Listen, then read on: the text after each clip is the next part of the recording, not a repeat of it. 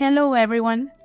Today we're going to read from the Gospel of Mark, chapter 2, verses from 1 to 12.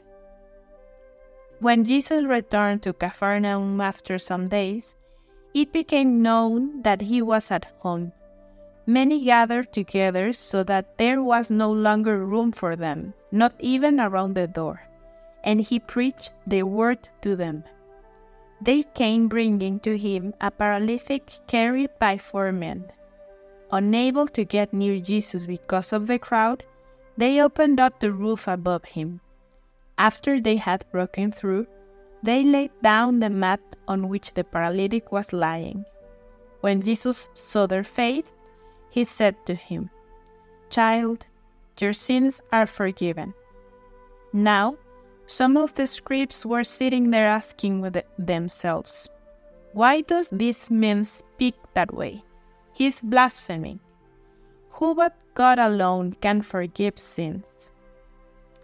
Jesus immediately knew in his mind what they were thinking to themselves, so he said, Why are you thinking such things in your hearts?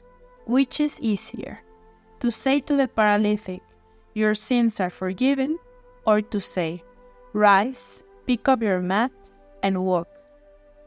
But that you may know that the Son of Man has authority to forgive sins on earth, he said to the, to the paralytic, I say to you, Rise, pick up your mat, and go home.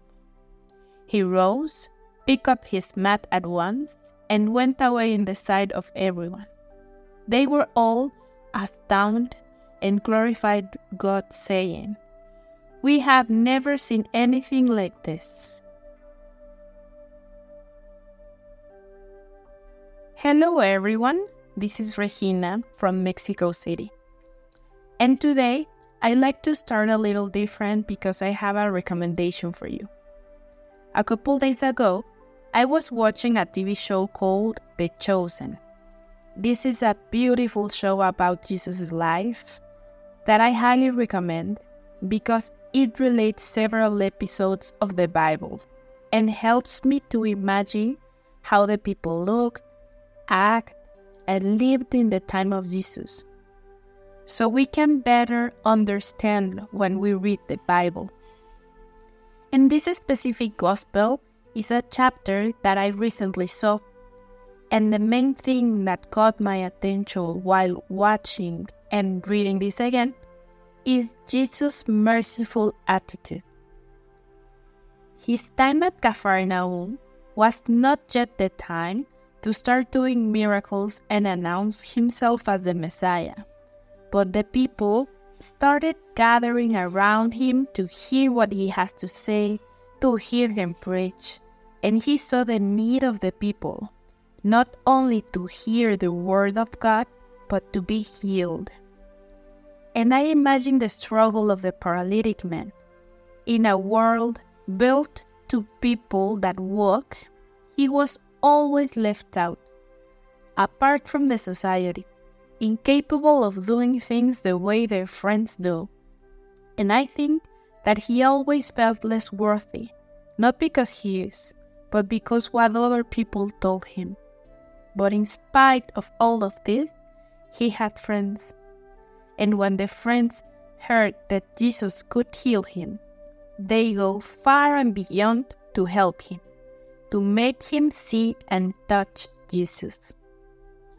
I'm sure we have friends that can relate to the feelings of the paralytic, that are far away from God, that felt left out, excluded, and incapable of taking steps towards God.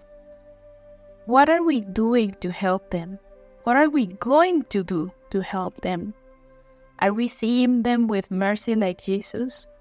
Are we doing everything in our power to close the gap between them and Jesus?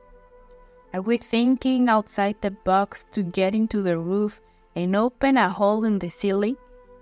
Or are we giving up because the distance is too big or he's hard to reach because of all the people around him.